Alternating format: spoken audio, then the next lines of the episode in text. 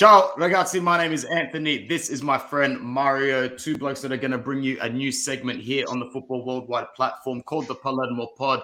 Two Palermo fans know we don't sit in the uh, in the curva with the ultras. Uh, no, we have not been going to games our whole life, but we're just two blokes that do support them from um, our respected countries. Mario, how you doing, man? You excited to get this going or what? I've waited all summer for this. After the promotion, watching the promotion. It's been an exciting uh, road from from Serie D. Oh man, hasn't it been? Hasn't it been? I dare say, like I was thinking about it yesterday.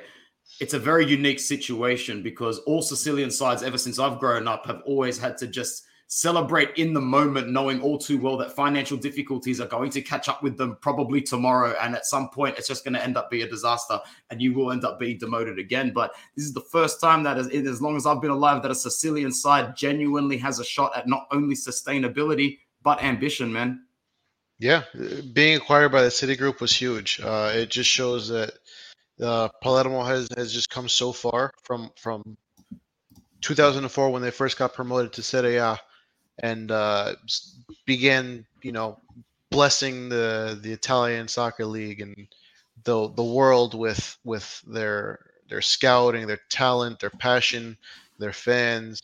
Um, and you know, City Group saw that vision that they had, and uh, they acquired them. And hopefully, they don't put them on the back burner, and they actually take uh, some serious uh, action with this team.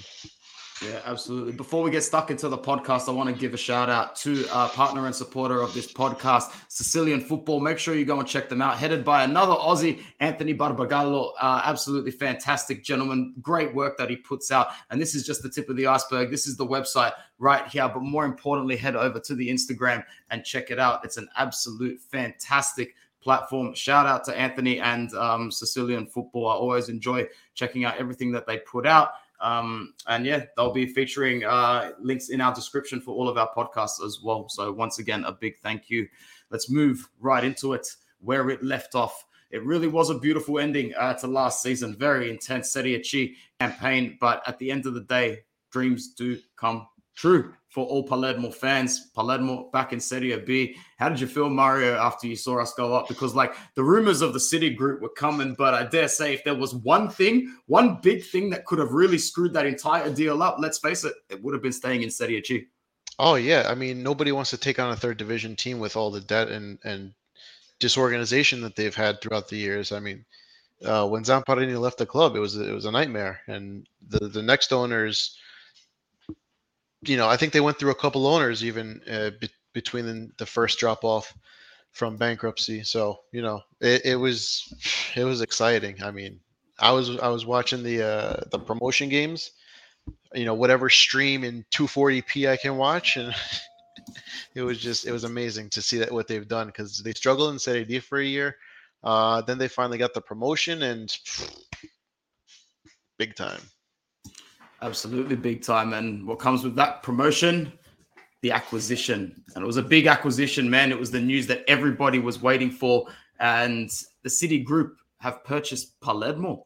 And it's insane. Not only are the City Group dipping their toes into Italy, they're going to Sicily, man. They're going right down to the south. They're going right down to where our ancestors um, grew up, and it's just really, really exciting, man. I remember reading the news for myself and thinking, "Wow, this is going to be huge. If this doesn't give a kick up the club's cooler, absolutely nothing will." Very, very exciting to have the City Group take over, man, because you know they've got some they've got some status all around the world most notably man city as well but clubs in spain france belgium melbourne city here in australia who have just recently in the last maybe two to three seasons taken over Sydney FC as like the real powerhouse force um, of the A League, the Australian League, which has got a lot of work to do in its own.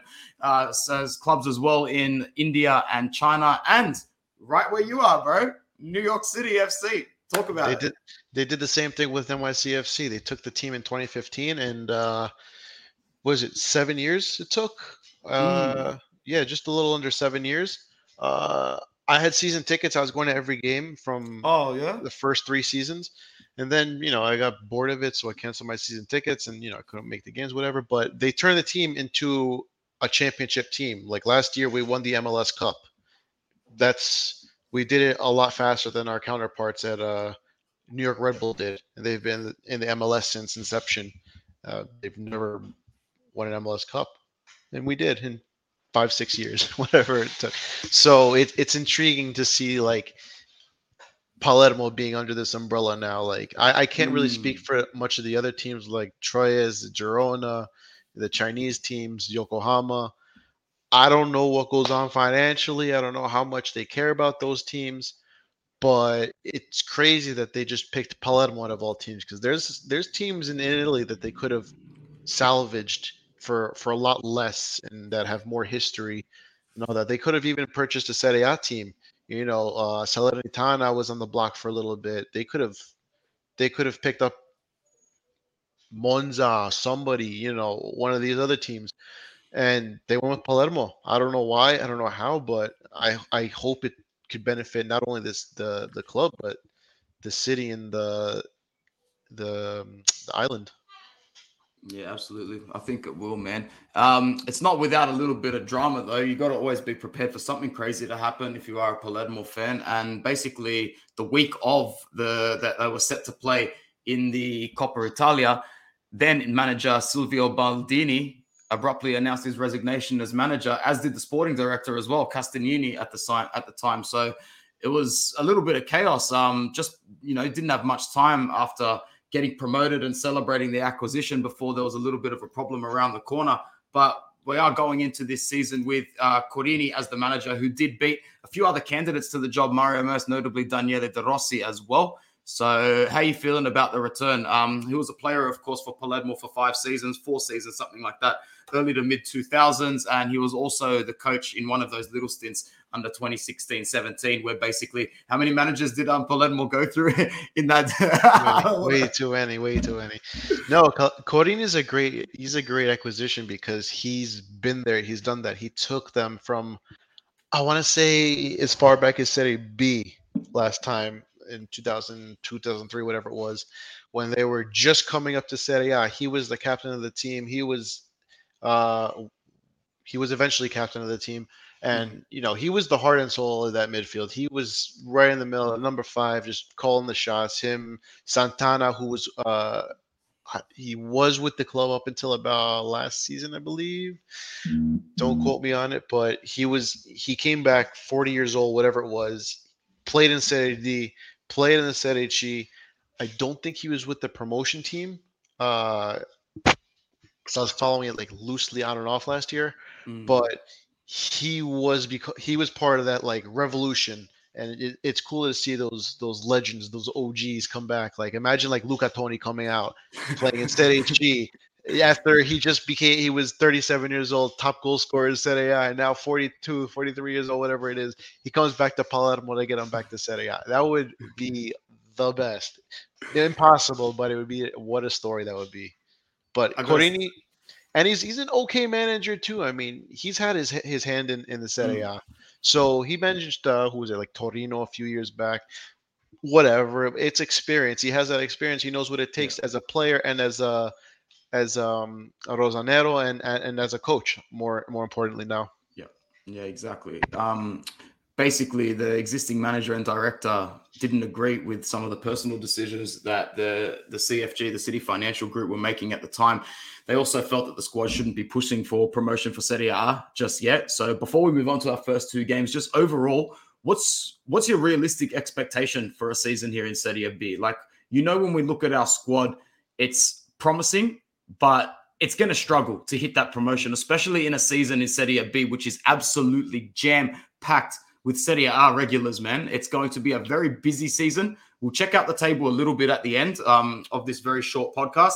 But what are your realistic expectations going into the campaign, man? Um, I don't expect promotion right away. I think City Football Group wants to get promoted as, as soon as possible. I mean, they should because you want to have a, a success story and all that. You want to you know, see that oh look, we we invested in Palermo, we brought them from Serie B to Serie A. They're going to be the pride and glory and joy again. But I think realistically, you have to temper the expectations because it still is like an okay, a good squad. I would say. I wouldn't say it's like great. Like in the preseason, they got waxed by Pisa five nothing right before. Right before the season starts. So me, my dad were watching like, holy shit, like these guys are gonna get. Eh, I don't know what's gonna happen this year. I hope they don't get embarrassed. But then they come on against um, Perugia on the first game. They looked impressive. They looked like they belonged. Like they dominated that game, one two nothing. And you know, I was actually able to watch that game. Uh, I found a stream for it, but after watching them play in Serie B a couple times, or just once rather, because I missed the Bari game, it's promising. I think I don't think promotion straight away. I think they'll compete for the playoff spot, maybe push mm. for it. I think they get close, but no cigar. Yeah. It's worth noting as well the City Football Group appointed Leandro Rinaudo, who's another former player of Palermo. He's coming in as, as one of a direct in a sort of a director um, role or an assistant director role. I'm pretty sure. I might have to read back on that one, but I'm pretty sure it's a um, like an interim sporting director role. He was also playing at Napoli and Juve. I know he played for Juve. I think he might have played at Napoli as well. Yeah, he was at Napoli too. I think he was at Napoli sure. as well. So pretty cool. Um, yeah, first game 2 0 against Perugia perfect start, man. Like you can't ask for more than that. I was really excited to watch it. It's also worth noting, like I'm actually genuinely waking up for two teams again this season because I don't really wake up for the team that I support in England much anymore. I won't say who it is, um, but it's really nice to be waking up like with a really, really keen to watch and you know, most people know that I support Inter, which is just met with most anxiety, but it's nice to wake up excited and pumped to watch a team without too many expectations. So to wake up and watch their first game, the 2 0 win against Perugia, it was really, really good. We were all over them like a bad rash, man. There was only one result that was going to happen on that day, and it was going to be a win for us. Yeah, uh, I was I was watching it as I'm watching the game. We dominated. We look like a much better team.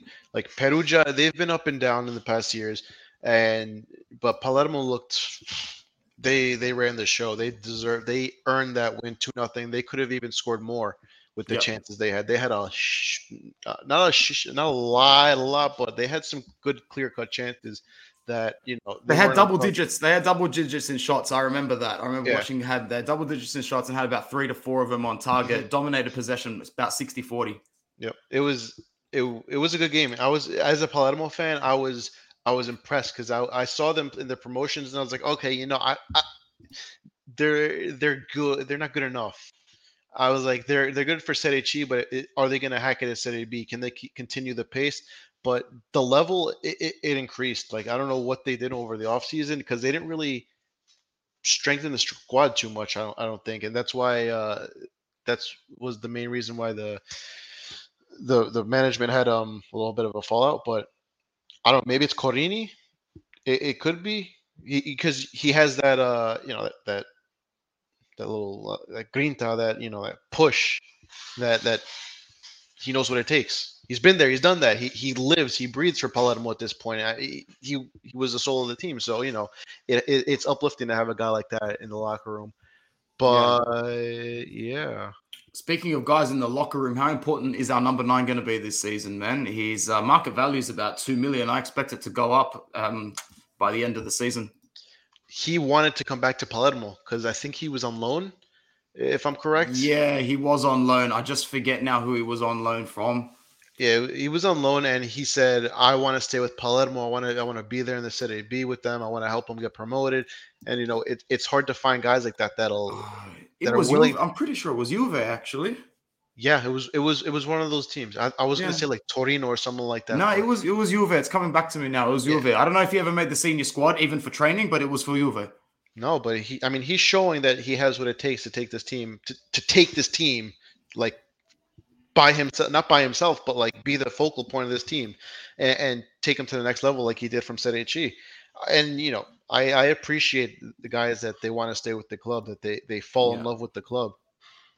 Yeah, there's a couple of other worth um, players worth noting. Francesco Di Mariano as well, uh, left winger. He's 26 years old this season. He knows what it means to be at a club like Palermo as well. Has played the majority of his career at senior clubs. Uh, left Lecce to come to us uh, on a permanent deal. Most of our deals were loan deals, but this was one of the more permanent ones as well. Also had some Serie A experience with Venezia when they got promoted, but also played for Roma um, for part of his career as well.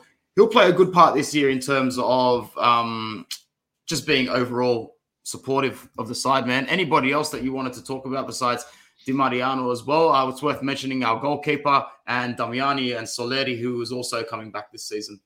Yeah, a couple other guys that I was that I liked uh, was Jeremy Broh in the center mid. I thought he was very calm and and, and composed and uh, helped pull the strings for most of the the game. Um, I didn't see the Bari game unfortunately, so I don't know what happened there. I just saw the highlights and stuff like that. But in the first game, which I'll, I'll speak mostly of, he looked very good. He was running the show in the midfield. Uh, another guy that's really also important, uh, Roberto Floriano. He was one of the one of the best players from last season as well. Uh, next to Brunori, he scored a bunch of goals. Um, I believe he's a winger, attacking mid sort of player. He can play both those positions, even as a striker. So he's also very creative. Uh, he got an assist in uh, this the game against Bari, and I just saw the goal. He made a nice run, passed the ball on left side, and Valente scored. But you know, players like that, uh, even the center back, I think Nedelcearu, probably saying his name wrong. It's hard to read because I'm dyslexic. He also looked okay. Like uh, like he was holding it down in the back with um, the guy who was next to Marconi. Fortunately, got a red card for a professional foul. You know, smart foul when I went with the goalie, prevented, prevented the breakaway against Bari. But whatever, you know, jumping here and there. Uh, who else we got? Salvatore Elia scored in the first game. Um, a nice goal from the from the finished across the box into the far corner he was also creating chances, cutting in, trying to shoot. So you know, like these are the kind of things I look for in my attacking players, and um, I think that the attack looks like it's going to be strong this year. Question yeah. mark is going to be the defense and the keeper, I believe. Speaking of defenders, I think we're still active in the transfer market. Though we've just signed a defender from uh, Monza, uh, Monza Bettella, and he's actually an inter youth product. I'm pretty sure. I'll need to go back and check that again, but if I'm not mistaken, he played in the under 17s with Inter. So I'm going to keep an eye on his name, um, Bettella, just in case, just in case he starts making it through the ranks and has has a really really good season because that would be something. Our next game is against Ascoli. Uh, I'm not too sure what time it would be for you, Mario. I'm pretty sure. Yep, it's at 4:45 a.m. on the 28th of August. So today is Wednesday, the 24th, which means that it is going to be on Sunday, 4:45 a.m. Sunday for me. I'll be able to wake up and watch that Interplay 4:45 Saturday for me. So yeah, 4:45 a.m. Sunday. It's probably like Saturday night for you, man. Uh, that's Saturday 2:45 on my birthday. Nice one. Yeah. Hopefully three points. Hopefully three so. points. We're not going to pay too much attention to like the table and stuff at this point of the campaign, but um, Ascoli, our opponents for this week, have got four points in two games, same as us. Uh, I think that they won their first game, if I'm not mistaken, and just drew their one in the last game. Yep, they drew 1 1 to Spal in their last match. Uh, they'll probably have aspirations to make the playoffs this season, but once again, in a competitive league with the likes of Frosinone, um, Cosenza, Bari, Genoa, Reggina, Cagliari, yeah, of Venezia, Parma, all trying to get up there. Although I think Parma Parma's reputation, I think they're shooting a little bit too high. Just looking at their squad, it just looks absolutely too thin. Let's get the table up just to finish off, which has been a really enjoyable first edition of this pod. We're aiming to go for 15, 20 minutes each edition, not too long. We're almost there now. And every week we'll be incorporating something from the past as well, from the glory days. So plenty of, don't worry, plenty of Balzaretti, Amauri, Dybala, uh, Pastore, and Cavani to come, bro. There's our, there's our ladder at the moment for Serie B. Not too bad. I mean, looks looks fair game right now. I I I don't know too too much about these people yet. These teams. You know, like we're figuring we're figuring out as we go. I saw the Genoa players walk over to clap their fans though after they won on the weekend, and I'm like, damn, that that's a big club. That is a big club to be down in Serie B. It really, really was. But I have absolutely no sympathy, man. I was glad to see them go down. Um, Mario, I mean, any yeah, Cagliari too. I mean, it's the same oh. thing. They, they, I mean, they need to stay down. I mean, I don't really care, but they've just been a staple in Serie A in, in the mid mm-hmm. mid to lower table, Mooch, mooching a spot in Serie A, man. Always, always. Yeah. But they've always just been there. They've never mm-hmm. done anything remarkable. They've never done anything like. They never. I don't even think they've competed in like a European tournament. No. Useless. Exactly. All right, man. That's going to pretty much finish us off for the first episode of this Palermo pod. It was very enjoyable, and we will see you at some point soon on any platform, on any show. Thanks, Mario. Take it easy. Thanks for having us. Let's get this going. All right. Ciao.